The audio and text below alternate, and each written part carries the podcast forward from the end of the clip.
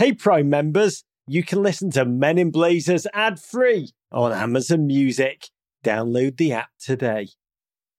Prize Picks is the easiest and most exciting way to get in on the action, whether you watch your favourite sports and players. Pick more, pick less. It's that easy. Download the app today. Use code MIB for a first deposit match of up to $100. New Year's is now in the rearview mirror. By now, some of the excitement about our New Year's resolutions may be dying down, much like my excitement for Chelsea Football Club as we get further and further into the season. If you're looking for performance apparel that can help give you the extra push you need to keep up with your health goals, Vuori has you covered. Vuori creates incredibly versatile and comfortable activewear designed to look great in everyday life in and out of the gym, or in my case, on or off the tennis court. Plus, Vuori is 100% off offsetting their carbon footprint by offsetting 100% of their plastic footprint from 2019 and beyond. They are utilizing better sustainable materials for their products, empowering your best active life. With Vuori, you can feel good about the things you buy and also how they are made. Vuori is an investment in your happiness. For our listeners, they are offering 20% off your first purchase. Get yourself some of the most comfortable and versatile clothing on the planet at vuori.com slash MIB. That's V-U-O-R-I dot com slash MIB. Not only will you receive 20% off your first purchase, but enjoy free shipping on any US orders over $75 and free returns. Trust me, go to vuori.com slash MIB and discover the versatility of Vuori clothing. Hail GFOP. Before we get to the pod, we've got an announcement from the good people at SeatGeek. For those unfamiliar, SeatGeek's a startup ticket company that helps you to see your favourite footballers' neck tattoos and ill advised haircuts live and in person. I've got to tell you, I love SeatGeek. When you try it out, it will change your life, says the man who has just scored some Sigur Rós tickets off aforementioned SeatGeek. They are now giving one lucky GFOP a chance to go to an International Champions Cup game. For a chance to win, all you have to do is download the SeatGeek app or sign up at SeatGeek.com go to the settings tab, click add a promo code, enter that promo code GFOP. That's GFOP. And SeatGeek will send you $20 after you've made your first ticket purchase. Thank you, SeatGeek. And just to satisfy the Men in Blazers small council, we have to tell you. No purchase necessary. Void where prohibited. Open to all legal residents over the age of 18. Visit SeatGeek.com slash rules for official rules. Even if you don't win, the promo code GFOP will still get you a $20 rebate on your first SeatGeek purchase. But if you can't make the ICC, SeatGeek's also now, oh my lord, the official ticketing partner of Major League Soccer. That should have angel noises. Ah, SeatGeek is working with Don Garber, no, the league, and its teams to introduce a new ticket buying experience that will make it easier for you to buy, sell, share, access tickets to MLS matches. Mmm, to the pod.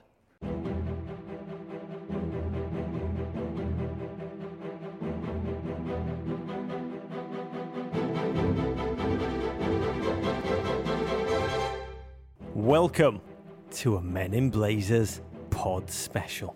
Our guest today is the head coach of your world champion and defending Olympic gold medalist, United States women's national team. Last summer, she delivered this country its third World Cup trophy, the first since 1999. She's English born, Virginia bred, a manager with football woven into her family tree we welcome to the pod the soccer mind that returned the World Cup to its rightful home, the general who's about to oversee the USWNT's Olympic gold medal defence, one of our top three favourite technical writers turned football managers of all time, the one and only Jill Ellis. Hey guys, how are you? Thanks so much for having me on. Oh, Jill, I'm so excited to have you on the show because there's so much about you that I admire. Starting with, in 1994, you gave up a $40,000 a year job as a technical writer with Northern Telecom to take an assistant coaching job at the University of Maryland, Go Terrapins, for $6,000 a year. You said you felt soccer yeah. urging you to return to it. What is it that you love yep. about the game of soccer, Jill? everything. I know that's kind of vague, but I, I love everything about it. I love I love the supporters. I love the game itself, the tactics, the personalities. You know, I just I love sports, and I grew up playing sports. But but soccer has just always been top of the list, and so I just I did. I chose passion over a paycheck, and you know, my mom was absolutely beside herself, being a good Scotswoman. But my dad, you know, was like he's a coach, and he's like he got it. So um, I did. I took a leap of faith, but I, I just love the game, and I think the best part of it, it it's given me so many great relationships this sport and, and great friendships, and ultimately that's kind of the biggest takeaway. I have another podcast which is called Technical Writing today. I also love technical writing, so I can only imagine the horns of the dilemma that you were on. You're about to go off to Brazil, the coda yep. to what we call America's stealth summer of soccer, the Copa America Centenario, Euro 2016. Finally, now, some good soccer with you going off to defend Olympic gold. I've got to ask you, did you watch the Euros and how much does men's football translate through to the women's game? How much does it not? I think it does. I mean, I think trends are trends. You know, right now, I mean, transition is such a big part of our game at the international level. You know, I didn't see that as much in that game. It was almost, you know, the highly organized defending. It wasn't as wide open as I think people and fans would have liked. But yeah, I mean, I certainly see, you know, whether it's specific tactics like building out with a three back, you know, dropping a midfielder. That's a trend that's been in the men's game for a long time. It's very popular now in the women's game. So there's specific nuances like that. But then I just think generally, I would say, much like the men's game, the women's game has elevated technically, athletically, and so there's just everything's happening a lot faster. I mean, you know, back in the days when I supported Man United with Lou Macari and Stevie Coppell, this everything, everything now is just, you know, I mean, they're world class athletes now, and so I think, you know, much from the women's game. The investment's been there, and now everything is much, much faster. The spaces are tighter. Decisions have to be quicker. Execution has to be more precise. I mean, you know, I think that in general is, is very similar to the men's game. Oh, my big takeaway from the Euros ahead of the Olympics is thank God that the Icelandic team didn't qualify for Rio. but you unveiled your squad of just 18 for the Olympics. I've tried to think a lot about that task, picking our best 18 women I mean, depth mm. of roster is one of the great yeah. American strengths. But before we get to that, I've got a youth development question. How do you understand that the US system develops so many world class female players, but we're yet to work out how to develop world class male players? That's the uh, the million dollar question. I, I think there are great players coming through our systems on both sides. I think you know what people have to understand is although soccer's been here, you know, I know we had a team in the '50s. You know, well, they beat England, by the way. Um, but uh, I think the the women's game we, we were right at the very inception of it in terms of the first World Cup. We put a team in there. And so we've been almost from the very beginning in the hunt, in the race, and that's allowed us to not just compete, but to kind of stay ahead. And we've had fantastic investment from, you know, not just our federation, but from people in this country who love the game and want to grow the game. I mean, I never would have had the opportunities I have here if I'd stayed in England. So Americans are really forward thinkers in giving opportunities to women. So I think that's a big part of why the women have, from the very beginning, been competing. And I think the men, you know, it, it, it, takes time. We, we've heard this. Coaches love to talk about processes, but that's the reality. It does take time. I'm actually trying to put together a thing about style of play, and it's so hard to pin down because our strengths is all of our differences in this country. But then that makes it hard to get people on the same page at times. So it's a great problem in, in the sense we've got so many opinions, so many perceptions of the game, but then it, it is hard to say this is what we value and this is how we need to do it. I think on the women's side, you know, we have very good vertical integration within our, not just our national teams programs, but, you know, from top to bottom. You know, one of my previous job, I really pushed hard as a youth director to have a lot of the clubs come in and see the national team programs. So you can create this buy-in and this cohesion, really. I think that's important. And that's tough. It's tough in this country. And that's, you know, a little bit what the men are facing is it's, you know, it's a lot of highly educated people that have an opinion about the game and getting everybody rowing in the same direction is sometimes a challenge. Too much education, too many blessings. God love you, America. but you've just gone through a remarkable challenge. World Cup squad, 23 players an Olympic squad, yep. just 18 players. What's the hardest yep. Mm. squad decision you had to make this time around, Jill? I knew coming out of the World Cup that you know there was going to be some some changes in terms of you know personnel retiring. I think the hardest thing this time was making sure that we have enough of that experience to carry you through and, and understand how hard it's going to be and infuse that with, with our young players who, you know, it's it's six games over like something like 16, 17 days. It's a ridiculous format, and making sure that we have the right balance of people, not just in the locker room and on the pitch, but you know, so much of your recovery and your preparation, your professionalism happens outside of the, the white lines. So having that balance was important. I think we've done that. I think coming out of the World Cup, we spent shoot, I don't know, six, seven months of really getting players that not just I felt could help us in the Olympics, but players that we want to invest in for 2019. That process has to happen earlier now. So that was the hardest thing, I think, just kind of making sure we've got that right balance. And I feel really good about it. You know, a couple of last decisions were splitting hairs and really tough. But overall, I think we've got uh, great experience and, and good blend of our new players. How hard is it making those rejection phone calls? Telling a player who's trained for months that they won't be on the roster for the Olympics? It is tough. A lot of them I try and do, you know, I try and do face to face. Sometimes, you know, the, the schedule doesn't permit that. But I had to make a couple of calls to two of our younger players, Sam Mewis and Emily Sonnett, and all four of the alternates were phenomenally professional, and they don't have to be, but they they understand. I think we have a really cool culture in our team that team first sounds like a cliche, but we really do embrace that. So those players, it's the hardest job is going to be as an alternate because you have to train and push and, and help everybody. So they have to be the right people. So while I know that they were disappointed, I feel that especially for our younger players, they understand that this Olympics is really an investment in their future because they're going to be in the thick of it. They're going to be with the team, see the demands of it. And, you know, Press and Klingenberg were alternates in 2012 and it paid us off. So again, I think I think they're special people. It's a hard choice, but uh, they were incredibly professional about it. Since the World Cup victory, you've not only overhauled the team's personnel, you've also adjusted the way the team plays football from a transition-based, direct footballing style to one that now comfortable on the ball, possession hungry, prepared to carve open opponents with their thought, their teamwork, their movement, their intelligence. Did you need to yeah. do this? Did you yeah. feel the rest of the world was catching up to the direct style of play?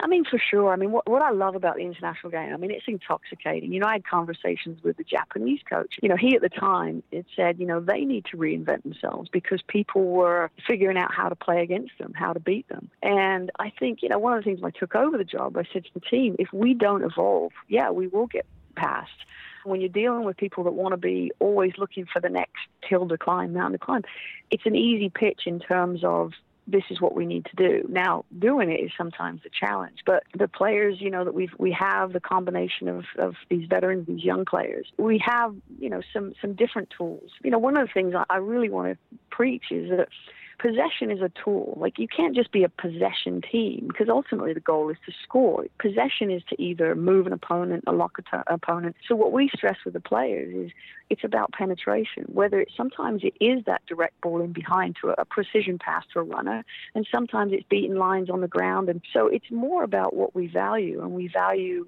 you know, attack in play. And so now what we've layered in is more, I think, substance in different ways we get into the final third, different ways. It's not just, we don't talk about crossing it anymore. We talk about a final pass in the final third, which puts more emphasis on the quality of that ball, whether it's a cutback, whether it's an early ball in behind, you know.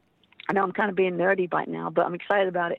And now we have players that relish that, and we talk about unlocking teams. So it's great, and the players love it. And certainly, I think we, we don't want to be following trends. We kind of want to be setting them, and I think this step in this direction is is what, needed to happen. Oh, I don't know about being nerdy. You make me want to run through walls just listening to you, Jill.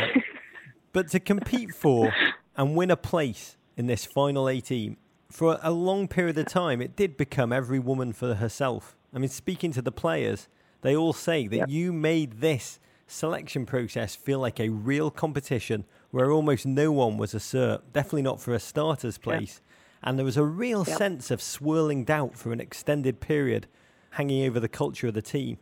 Can you talk about how you yep. go strategically from the hyper competitive scramble to make the roster to kind of unifying, healing, forging a calm, focused collective out the 18 that you deem battle ready?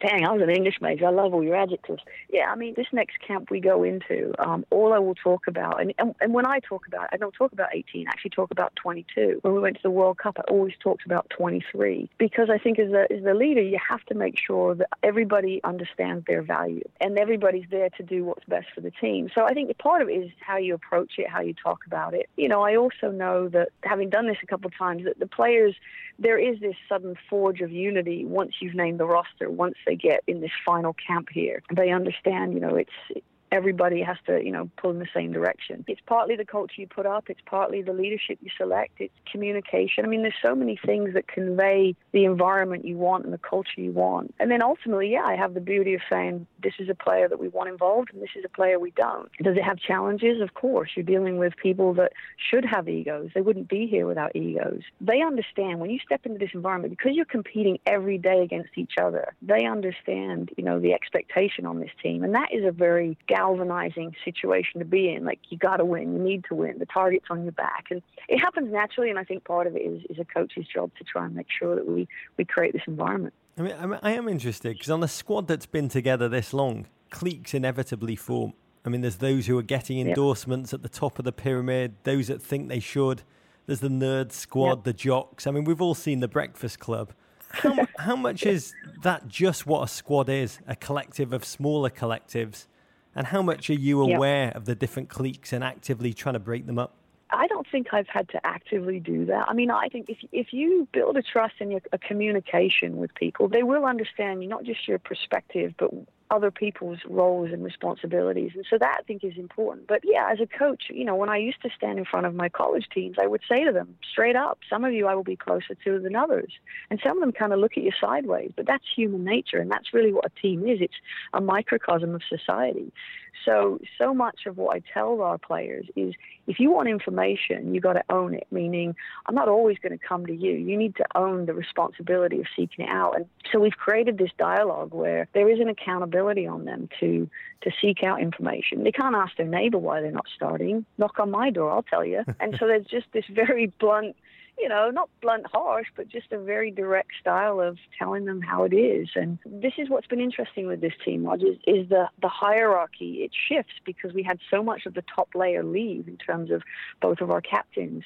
But yeah, for a while, people are figuring out where they fall in, in the in the hierarchy within a team, you know, just any organization. But I will say that, you know, and I've heard this feedback for the young players, they felt so comfortable and embraced. And obviously, they have to get it done on the pitch, or that doesn't happen. So, like a, a player like Pugh, I mean, the players love her, they rib her, they give her a hard time, but it really does feel like a family at, at times. You know, I mean, there's and there's going to be squabbles and there's going to be uh, issues, but ultimately they realize it doesn't matter how big their endorsement if we're not successful it's not going to happen so we have to make sure we have each other's backs a team's overconfidence can also be an undoing. It can kind of defeat itself from within. A bit like Spain, back to back Euro champions 2008 and 12. World Cup won beautifully in between. And then when you talk to the players, they talk about how they became overconfident, lacked collective focus, started to think, we know what we're mm-hmm. doing, we got this, tune their coach out a little bit. What steps have you taken mm-hmm. with this team to prevent that from happening?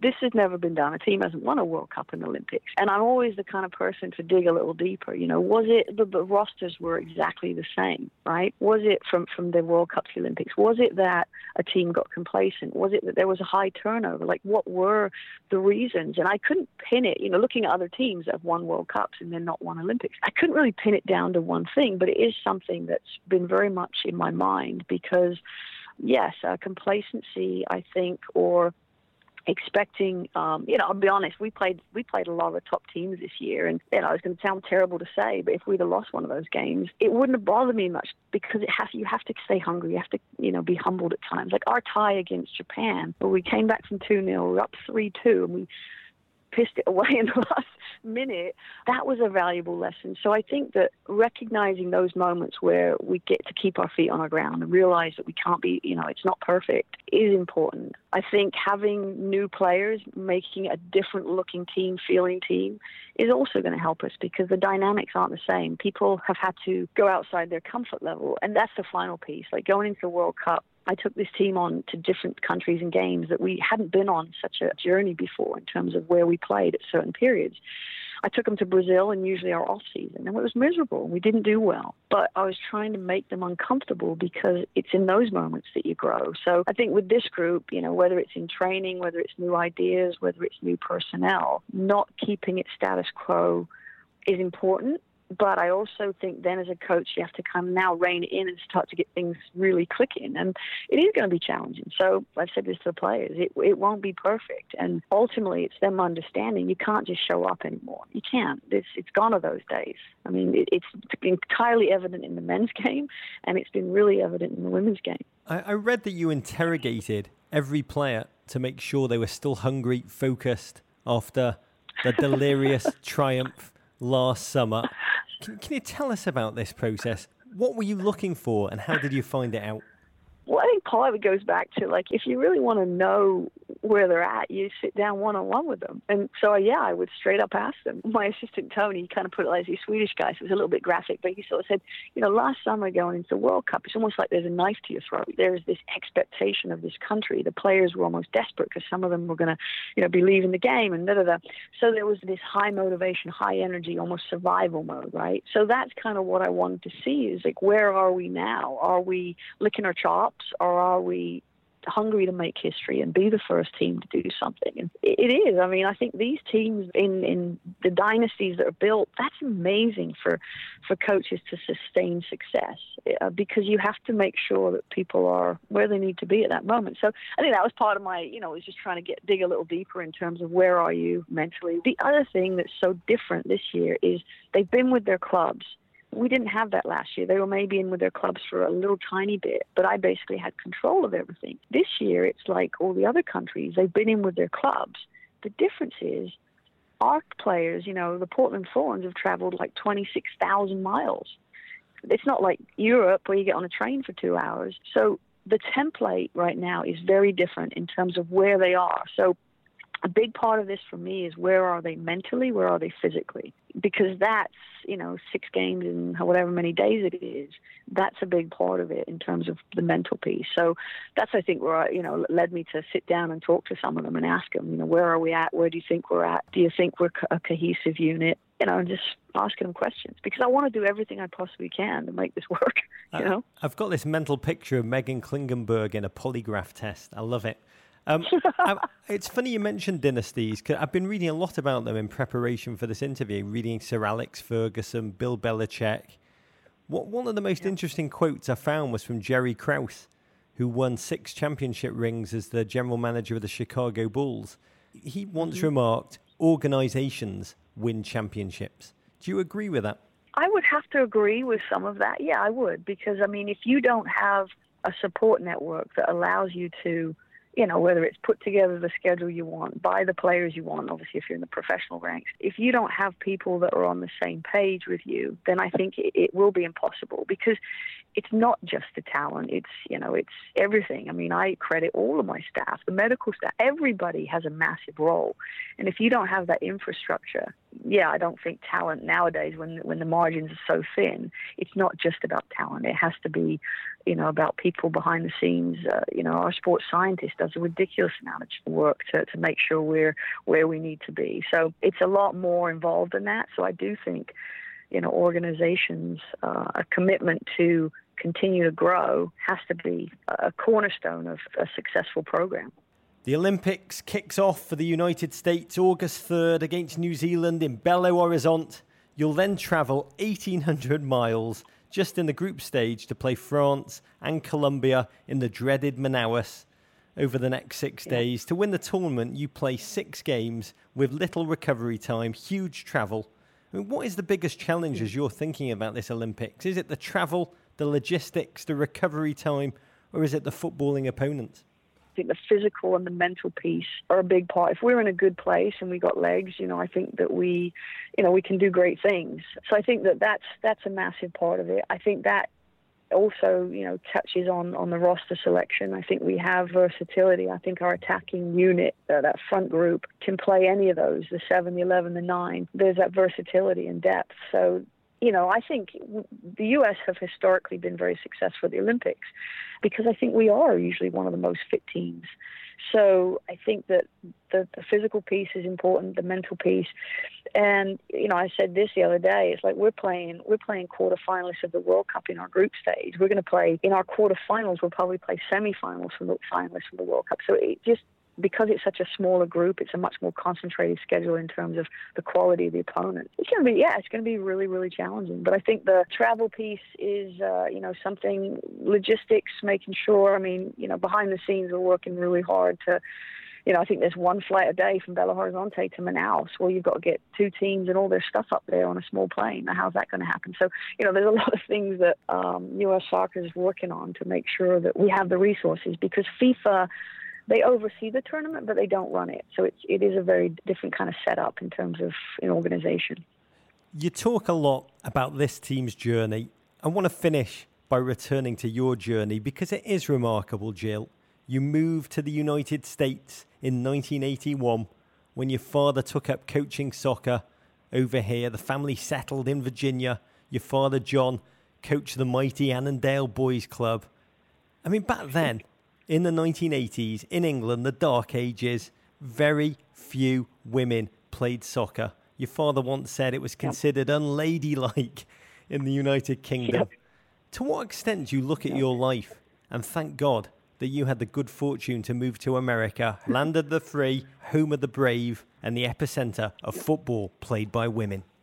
It was an absolute game changer. You know, I, I had to do a speech one time, and you look at all the major junctures in your life, and, and that was the biggest one. You know, if my mom and dad hadn't picked it all up at whatever old they were and, and came over here and rolled the dice on being, you know, uh, immigrants, it, it wouldn't have happened because I wouldn't have had these opportunities. So I feel remarkably blessed. I mean, not just to be able to play the sport but to actually have a career, there's no way I would have ever dreamed that I would have had a career coaching football, you know, growing up in England. There's no way. So, yeah, I mean, after the last year after the World Cup, my mum and dad came down and I put actually put the medal around their necks and said, "Well, you're a massive part of this because without them, I, I wouldn't have had this journey." Without them, you would have been the world's greatest technical writer. But well, probably not. I wasn't so motivated in that area. but, but can you just describe the feeling that you experienced as a young girl when you stepped off the plane here in the US and you realised that you could get a game here with other girls and not just have to play with your brother and his mates? Well, I tell you, one of the most, uh, this kind of sums up, like, well, I thought one of the most amazing things was when I was handed a jersey, like a uniform. Like, oh my God. I mean, I, then I knew that this was real. I had to pinch myself because, you know, I'd never, I'd never put a jersey on in my life unless I got one for Christmas, you know. But it was that moment I realized I'm, actually doing this. And I remember the coach saying, well, you know, where do you play? I said, anywhere, anywhere you need me, you know, because I wasn't really drilled in 11 aside. I'd only played, you know, pick up my brother. So I, I just think at that point, point. I, I loved it. You know, I was I was a pretty decent field hockey player in England and always dreamed about playing hockey for England, you know. And then I came over here. I'm like, forget that, man. This is my sport. Just, I love it. So I feel very, very fortunate. Love oh, it. It is a joy to hear that story. Um, Yentl is one of my favourite movies. You are like the footballing Yentl. but you're born in Portsmouth, England. You're a naturalised American citizen.